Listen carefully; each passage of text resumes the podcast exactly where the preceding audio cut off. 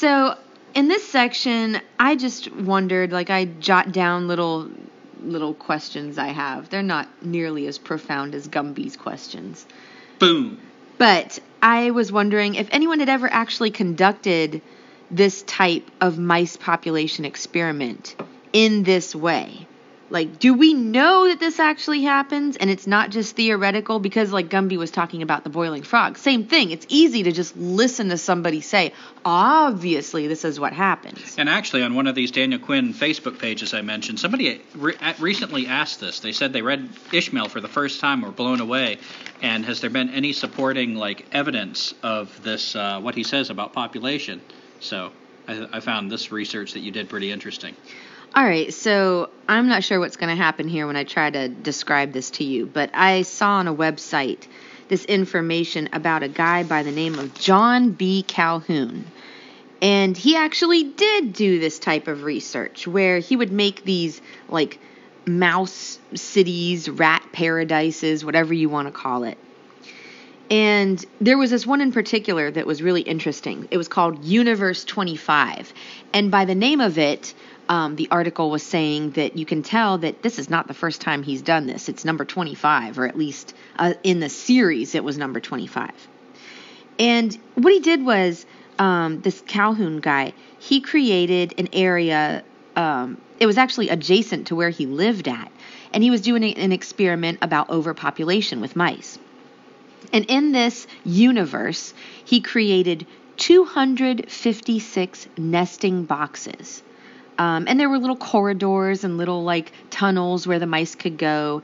And each of these nesting boxes could hold 15 mice. So if you do the math, and I hope I did this right because I used a calculator, then that universe was capable of holding over 3,800 mice. But they started out with four breeding pairs of healthy mice. And after a little bit of time of just the mice getting used to their surroundings, they started to double in size every 55 days. The population doubled or the individual mice? The population. Oh, I didn't know if you're talking about fat mice. mice get fat. Don't look at me like that. That's true, actually. Yeah, I was thinking that when you were talking about um, the the mice being fed and like while I know when I'm fed, I don't necessarily want to have sex and like procreate. So yeah, Teresa be... brought up a good point. Like when I was, we were look, thinking about that mouse experiment. You like, what about mice just overeating? Like, does it necessarily equate to like more population? I thought that was kind of an interesting thing that I, I didn't have a ready answer for. And this Calhoun guy that's been doing the experiments, he was doing this since the 1940s with consistent results. He's um, he's considered a neo Malthusian. Thomas Malthus, I believe. Brian um, from Portland. Oh, he was um, talking about like he's like oh you should read about Malthus. He's a, a character that I think is kind of he's kind of like the anti Daniel Quinn in his philosophy. Why? Oh boy. All right. So Daniel Quinn, cool. Daniel Quinn was mostly concerned with like if we can feed the population, we will, and it's going to cause problems. But Malthus was like, if this population is growing, we can't feed them and think of all the problems that's going to cause. Oh, so it's a completely different yeah. problem that they were worried about. One yeah. was like Malthus is worried about the starving population yeah. that can't be fed. Quinn's worried about that we keep feeding the population yes. and they take over. Yes. Like, ah, yeah, interesting. So, um, because Calhoun was a neo Malthusian, he believed that population growth would cause our demise by exhausting our natural resources, leading to starvation and conflict. But it wasn't that food and water were scarce in this universe 25 with the mice because they wanted it to be kind of like a paradise where or a utopia where mice could continue to propagate. But past day 315 in the experiment, population growth slowed. More than 600 mice now lived in Universe 25. Now, I want you to listen to this thinking about our culture. Constantly rubbing shoulders on their way up and down the stairwells to eat, drink, and sleep.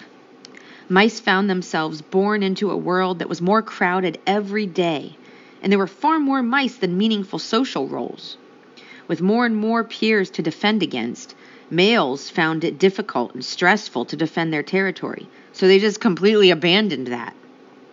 Normal social discourse within the mouse community broke down, and with it, the ability of mice to form social bonds.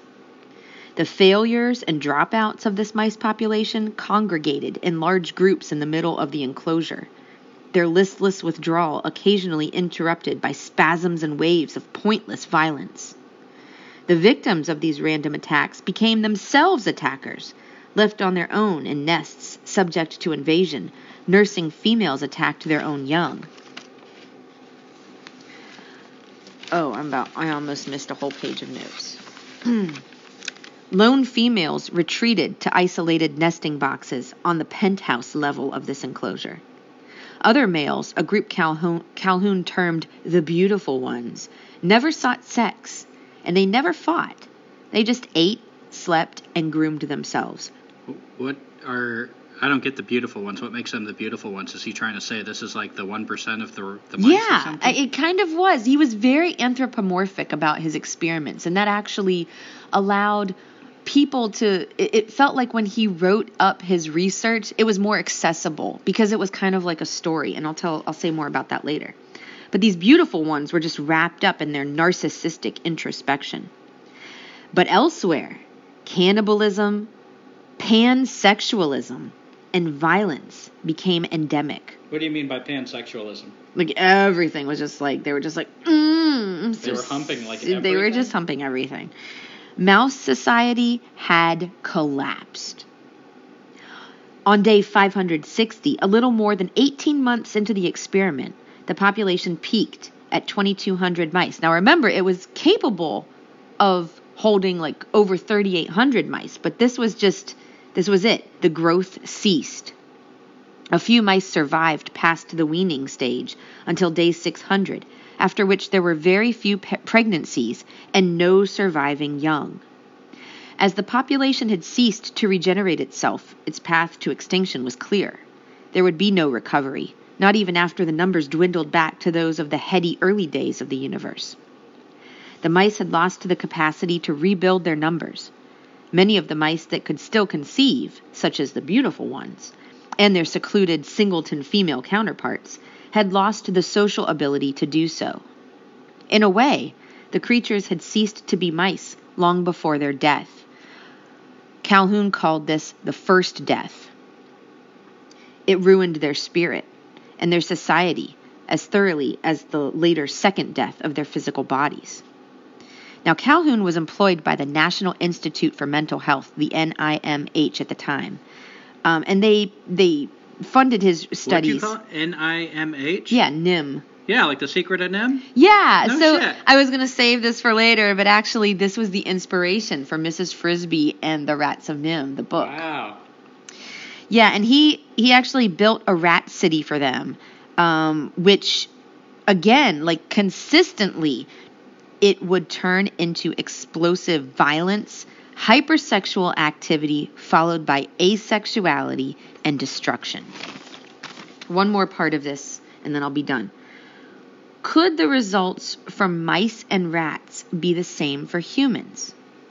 Once the numbers of individuals capable of filling roles greatly exceeded the number of roles in in society, Calhoun said only violence and disruption of social organization can follow.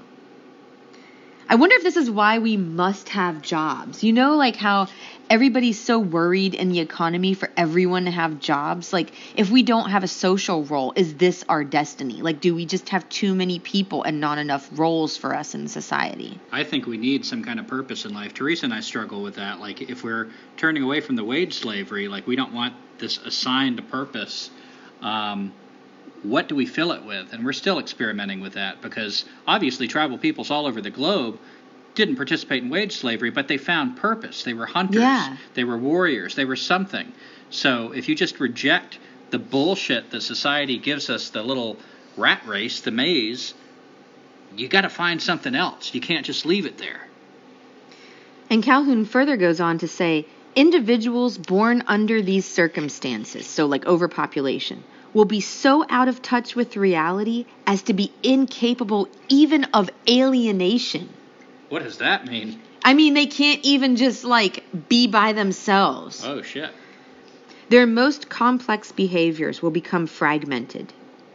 Acquisition, creation, and utilization of ideas appropriate for life in a post industrial, cultural, conceptual, technological society Say that again. will have been blocked. So basically, um, if you're living in this overpopulated world, you're not going to be able to function after some time. He does have a caveat, though. So he wanted his research to actually be reflected on positively. He consistently found that those animals that were better capable of handling high numbers of social interactions were able to handle the situation better. So, in other words, if you were a mouse, or I guess a human, that's able to just interact with people on and on and number after number of people, then you would be able to be like a winner in hell, so to speak. Hmm. So, you would be able to cope. So, in other words, a mouse in a more natural environment because it hasn't been like kind of, you might say, gone through the trial of fire of all this fucking overpopulation and shit. Are you saying that that mouse might, given uh, a challenge outside of its normal challenges, might succumb, might lose, whereas this mouse in the population is somehow toughened? Is that what you mean by you might be able to win in hell? Well, just like humans are different. I mean, I don't want to go off on a super huge tangent here, but like what he's saying is if you're a human that's able to handle all of this stress, handle all of these like, you know, massive amounts of people and and situations, then even though you're in a hell of sorts, you'll be better capable of handling it. Oh, so he's saying that even within this, there's kind of a selection going on. Yeah. And as for the losers, Calhoun found they sometimes became more creative, exhibiting an unmouse like drive to innovate. They were forced to in order to survive.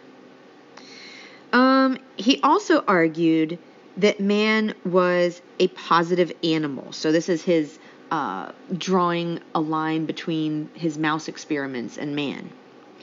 That if man were more adaptive, or he is adaptive, in other words, his creativity and design could solve our problems. So, in other words, if we are headed towards an overpopulated Earth, hopefully man, being the positive, adaptive, adaptable, creative species that he is, um, maybe he could figure this out. No surprise, Calhoun was an advocate of colonization of space. um, because, of course, it's just a factor of, of space. Yeah, and isn't it always like we have to figure out the problem rather than recognize that something is a problem and not do it anymore? Like to mm. me, that's the insanity.